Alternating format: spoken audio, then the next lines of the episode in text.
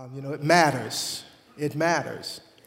You know, it's interesting because when you uh, look at life, there are some things that matter, right?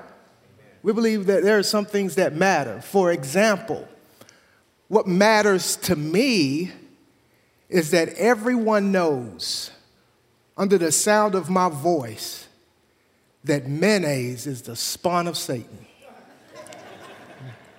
I hate mayonnaise. I hate it with a passion. You know, when I go to um, uh, Subway, you know, and they're cutting my sandwich, I ask them to please wash the knife because I do not want mayonnaise touching my sandwich. That matters to me, right? But another thing that matters to me is my fifth grade teacher, Miss Land. Miss Land showed me that I had value.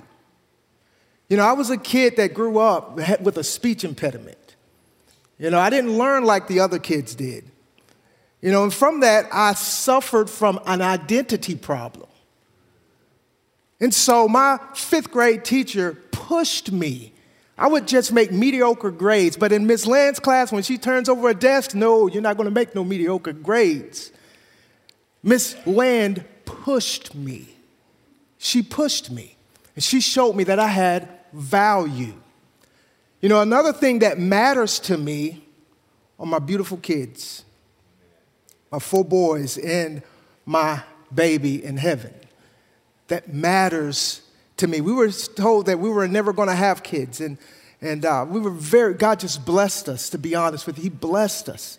And I'm so grateful for that because not too many people can have that particular blessing, and I just thank God for that. My kids matter to me. And what matters most to me is that my kids know that I want them above everything else, above all of, of sports, above all of their talents and their giftings. I want them to know Jesus. I want them to be kingdom men first before anything else. That matters to me. But another person that matters to me is my beautiful wife, Doctor now, Oni. I told her I would just say that one time. you know, a friend of mine, I just say his name, Bob told me this. He said, you know, because I have a master's. Y'all know where I'm going with this, right? And I'm working on the second one, so she could call me master, right? Yeah, no, that won't work. but my wife matters to me. Under the lordship of Christ, she is my joy, she is my life. She matters to me. Well, maybe my fifth grade teacher, Ms. Land, does not matter to you at all. Maybe you like mayonnaise, as sick as that sounds. But we can all agree on this is that some things really matter to us and some things just don't matter at all. We can all agree on that. But have you ever thought about this? What matters to God? What really matters to the Lord God Almighty? So if you're uh, uh, chapter 5 of Matthew, we're going to look at verse 20. If you're physically able to do so, please stand with me as we read God's word. Matthew chapter 5, verse 20 says, For I tell you, unless your righteousness exceeds that of the scribes and Pharisees, you will never enter the kingdom of heaven. You will never enter the kingdom of heaven. What matters to God? What matters to God is faithfulness. Faithfulness, being faithful.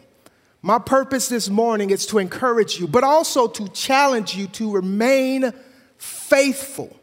Faithful to the kingdom, faithful to the church, faithful in your walk with Jesus faithful. Pray with me. Father, we're so grateful for your grace.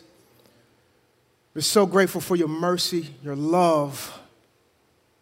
Father, we celebrate this time of year, Father, because we know that you sent your Son, Jesus Christ, to die for us. He was born to die for us. We're forever grateful. Lord, challenge our hearts this morning. Help us to understand what faithfulness looks like. We love you. And as always, use me as a vessel. In Christ's name we pray. Amen. You may be seated.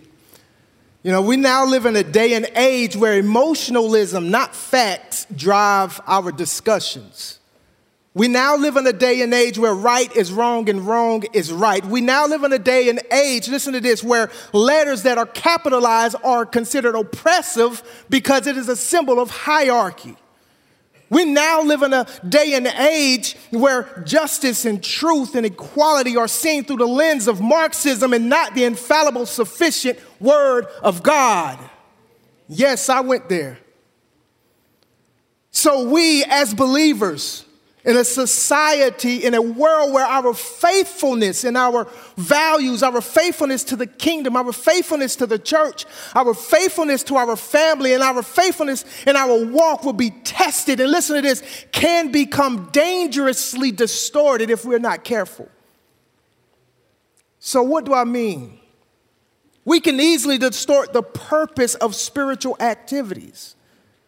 Going to church serving in the church, reading our Bibles, even praying can become mundane tasks that have no spiritual depth. So before we dive into our passage, allow me to give us some, some context here to our passage.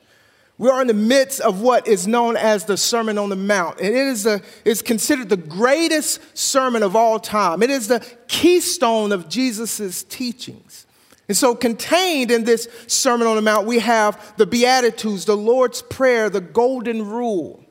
Uh, it is three chapters long, but leading up to chapter five, we see in chapter one of Matthew's Gospel a genealogy that demonstrates that Jesus has the legal right to rule Israel. In chapter two, it shows that the Magi, Gentile folks, if I might add, accept his kingship. Then we get into chapter 3. John the Baptist preaches repentance, which was necessary before the Davidic kingdom could be established.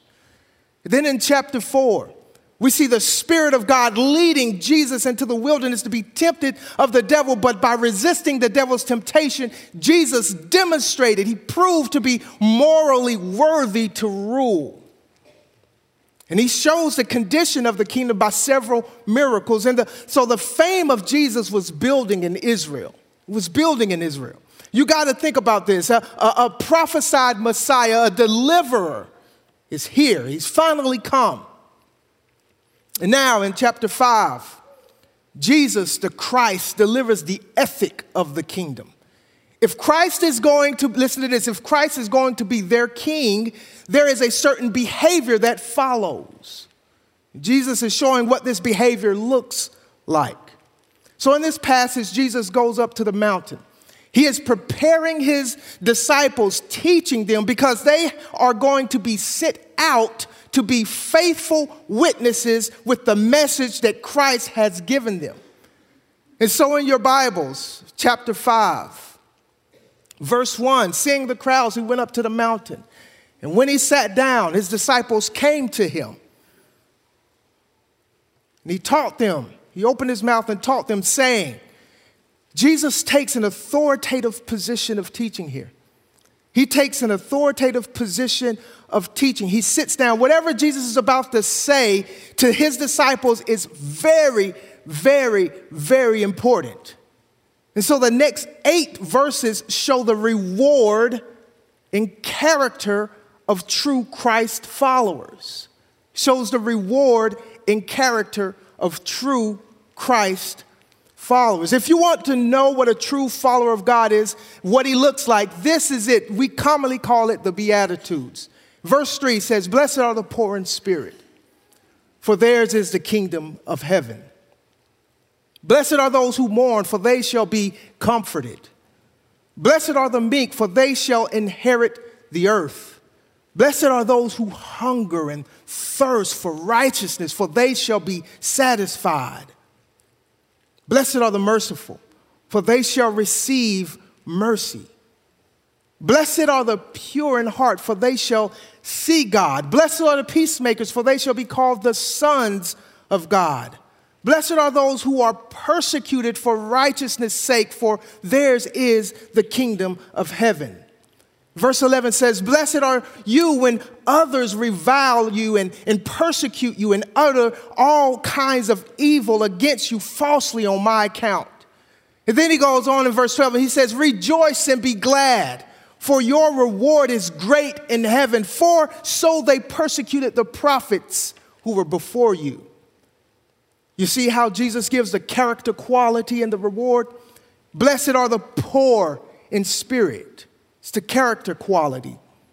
Those poor in spirit are not those who lack courage or and enthusiasm, but those who are spiritually bankrupt and utterly dependent upon God for daily living. One scholar noted this The poor in spirit are those who have been convinced of their spiritual poverty all without Christ are rich, blind, naked, and poor. One of the major problems, listen, one of the major problems today in our world, even in our churches, is that they are not convinced of their spiritual poverty. Only by comparing ourselves to a holy God, we can understand how we can get to this point. We compare ourselves to God, not man. We compare ourselves to God, not Buddha, until, as far as our holy standard. We cannot reach it. He is the measuring stick. Listen, to not feel this poverty is to not understand who God is, character quality, and then the reward. Blessed are the poor in spirit, for theirs is the kingdom of heaven. And so, with these first 12 verses, this is what an authentic follower of Jesus looks like. And so, in light of this, when that kind of character is lived out, Jesus says in verse 13, He says, You are the salt of the earth. But if salt has lost its taste, how shall its saltiness be restored? It is no longer good for anything except to be thrown out and trampled under people's feet. Verse 14 says, You are the light of the world. A city set on a hill cannot be hidden, nor do people light a lamp and put it under a basket, but on, but on a stand, and it gives light to all in the house. In the same way, let your light shine before others so that they may see your good works and give glory to your Father who is in heaven. One scholar shed some light on this metaphor used here in this passage says this statement makes an allusion to the city of Magdala, also known as Tarichaea, salted fish. Now, Mary Magdalene was from this area. Magdala was the lakeside center for the salting and preservation of fish.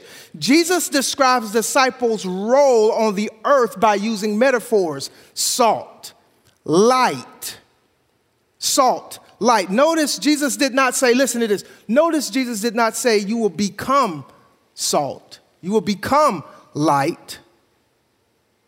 Jesus said, You are salt, you are light. Salt is distinctive. Salt is distinctive. It is not like anything else. The power of just one grain can make a difference. Salt preserves. Salt preserves. Salt keeps things from decaying, going bad. It cleanses it and it disinfects. Salt also penetrates. You place salt on an exterior of a big, beautiful steak. And what it does, I know y'all mouths are watering now. But what it does is it draws out the moisture in the steak. Then the salt dissolves in this moisture and creates a brine that is then reabsorbed back into the steak. It's really good. Salt also flavors. Salt influences the taste of food. Salt can be, I mean, salt can take food that is bland and tasteless and, and make them very enjoyable to eat. You know, have you ever gotten a piece of food that you were like, oh, okay, this is, needs something else? And you start pouring salt. I never did that. My wife, she's a good cook. Salt creates a thirst. It creates a thirst. Ladies and gentlemen, Jesus told his disciples, You are distinct and different from everyone else.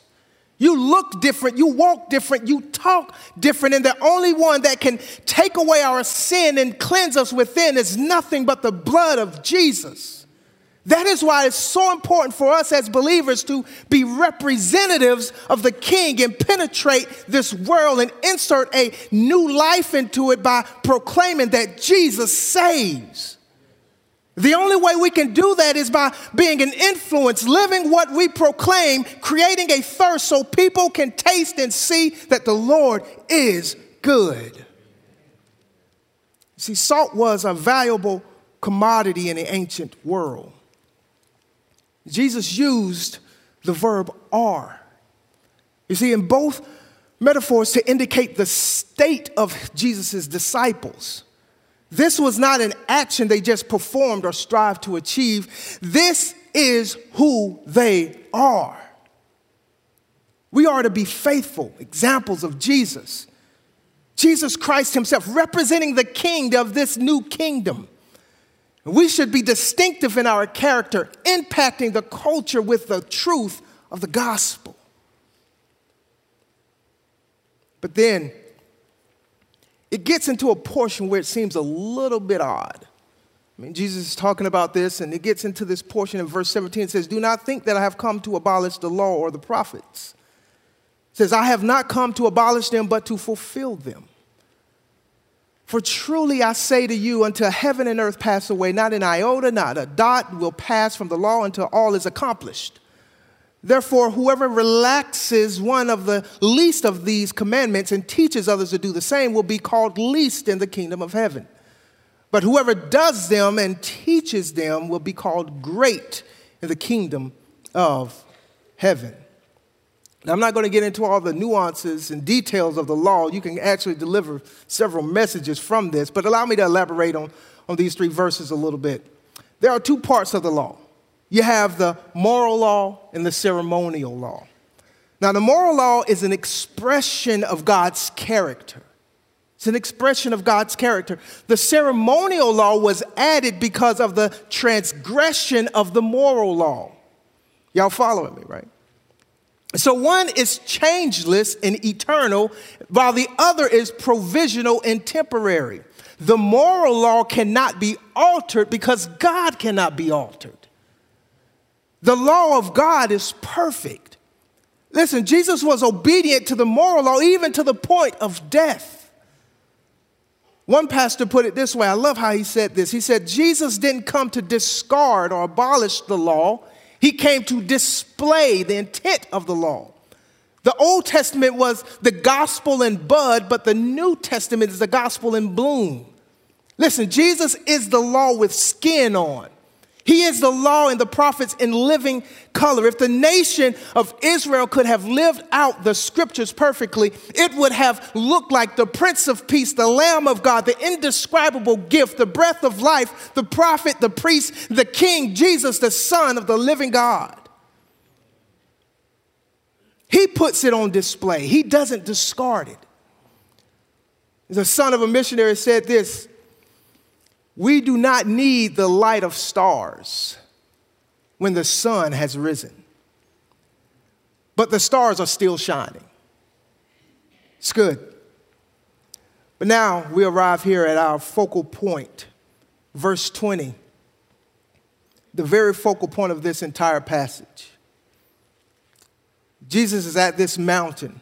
He's looking at his disciples, he's teaching them, and, and he says to them, unless your righteousness exceeds that of the scribes and Pharisees, you will never enter the kingdom of heaven. Watch this here. The scribes and Pharisees. This now, this is the first time that these two names or titles, if you will, uh, occurred together. Scribes were considered professional students and teachers of halakha. Halakha is the explanation and practical application of the law as it pertains to various daily aspects of human conduct. Now, the Pharisees, they started out good. They started out good. Many scholars believe that they emerged from the Maccabean revolt. Now, we understand the Maccabean revolt being that 400 years of silence, if you will. You know, during that particular time between Malachi and the New Testament, and we had the, the, uh, uh, the raid of uh, uh Alexander the Great during this particular time. Antiochus Epiphanes, what he did was he desecrated the temple. And uh, a guy, a priest by the name of Maccabeus, he wasn't having it. And so a revolt ended up happening. And so many scholars, they believe that this, uh, these Pharisees arose out of this particular revolt. They originally had a passion or a zeal for the law. They had a passion or a zeal for the law. What got them in the, fir- uh, got them in the place they were in in the first place is because they were not obeying the law. They devoted themselves to the meticulous practice of the law with special emphasis on matters such as ritual purity, tithing, and Sabbath observance. They had 613 main laws with multiple examples of each one. And on top of that, they had the Mishnah, the oral tradition that was handed down, and, and so forth. However, their zeal raised their addition to the law on the same level as God's law, and sometimes even above it. And this is why Jesus had some problems with them. These Pharisees, they practice a harsh legalism. As one scholar noted, he says they were the most outstanding religious leaders of, uh, of the time. They were recognized and revered by people. They determined the course of religious life in the nation. This is why, again, Christ tangled with them so much. Uh, and, and they also, they were people who claimed or appeared to have intense righteousness. Now, this is not on your outline, but you might want to write these down. They base their righteousness off of six things. Number one, religion. Religion. They were the most consistently religious people in Israel. Number two, birth. They were children of Abraham. They had retained purity of breed and, and could trace their roots through genealogies. Number three, status. They were the most highly regarded people in the nation. Number four, performance. They kept the law with a vengeance, even to the point of growing hedges around the law. In essence, what they were saying is this is the law right here. We're going to make a hedge around it. So if we don't do this, we won't commit this sin. But uh, then they'll draw another hedge around this. If we don't do this, if we don't, we won't do this, and then we won't commit this sin. And all this stuff was uh, it was building up, and they were calling the hedge of sin.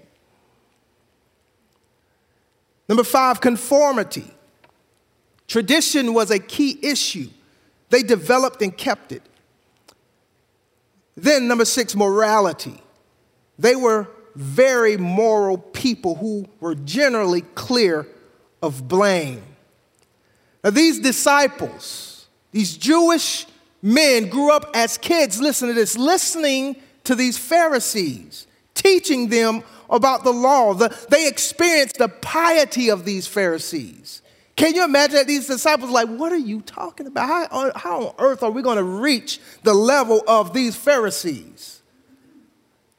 They're up there. They're righteous people. They are the epitome of righteousness. And Christ seems to hold them as examples. It, it, it, seems as if he agrees with their, listen to this, outward claims. But Jesus knew exactly what he was saying, he knew exactly what he was doing. You see, the Pharisees have been uh, uh, wading through the water, if you will. But Jesus was trying to invite his disciples to swim. You see, the, the his, these Pharisees, they have been working on and, and, working on and practicing the scales, if you will. But Jesus was inviting them to play music. Jesus was inviting his disciples, as one pastor put it beautifully, to be trans, to a transformed internal life rather than a conform external life. Y'all following me? There's no missing what Jesus is saying here. Jesus wants more than an outward obedience. He desires an inward move of surrender in obedience. We can do all day, you know, play all day and, and, and look good on the outside, but what matters is in the inside. Let me tell you something. I grew up in church. I grew up in church. I played the drums in church. But I was far from God. But I put on a good face, just like the Pharisees. Matters here in inward, internal obedience.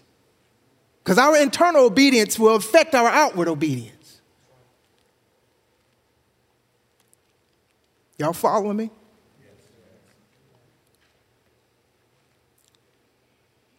See, the, the practice of good works and religious activity are merely the driveway. True righteousness is a matter of the heart. True righteousness is about relationship, not performance. The reason why Jesus was saying that your righteousness need to exceed that of the scribes and Pharisees because they all they had all the external religious activity but their hearts were far from him. That is the difference between external righteousness, looking good on the outside, living off of performance, duty, or guilt, versus internal righteousness. Listen, Jesus wanted his disciples to understand that his Pharisees, that these Pharisees, what they were doing, they were doing. They were doing. Jesus wants his disciples being.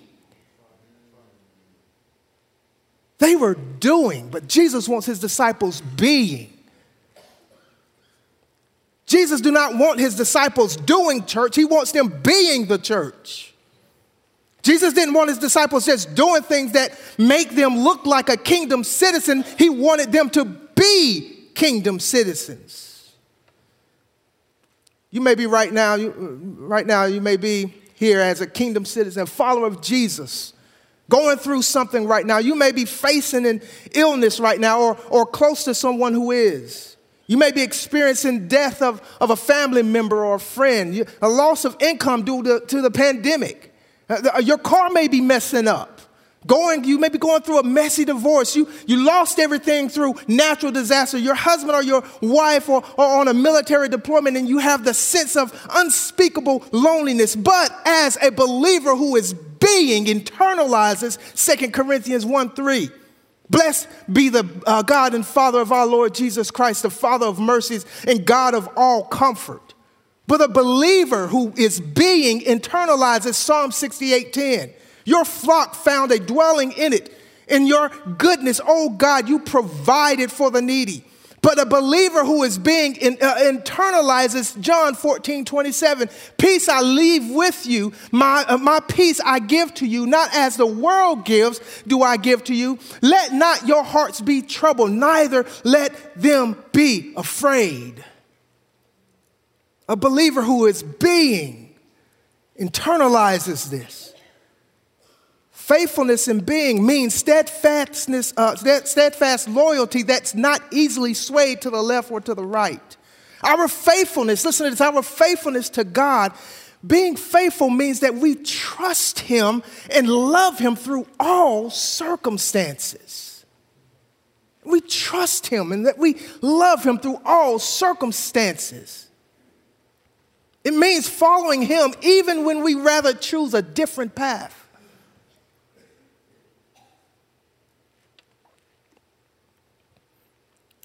Ladies and gentlemen, what does this mean to us? So what? These disciples were being taught to be kingdom citizens. What does this mean to us? Listen very carefully. As you leave this place, wherever you go, whenever you go, whatever you do, I want you to always remember one thing to remain faithful in being. Remain faithful in being. God has called us. Remain faithful in being. Our lifestyle have to match our talk. Remain faithful in being. Walk out your faith in a world that is faithless. We live in a world, y'all believe that, right? We live in a world that is faithless. We are to be godly examples to a dying world. Regardless of what we may be going through, we know we have the joy of the Lord because the joy of the Lord is our strength. We can look to him regardless of anything that come our way because he saves, he's in control. He delivers, he sets free. Being faithful to the end.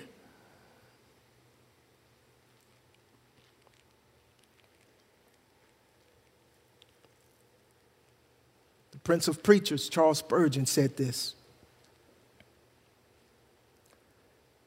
He said, I know of nothing which I would choose to have as the subject of my ambition for life than to be kept faithful to my God till death.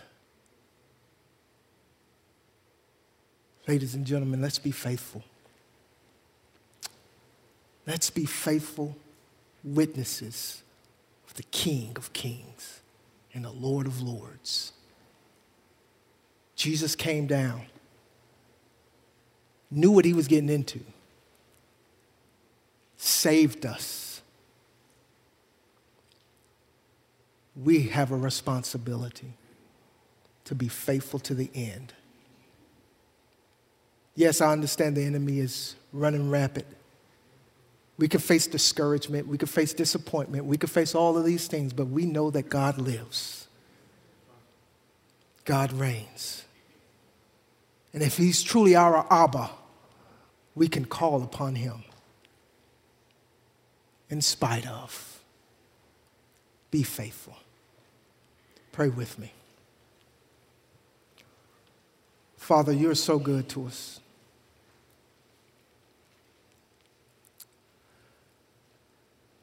Lord, we love you and we thank you.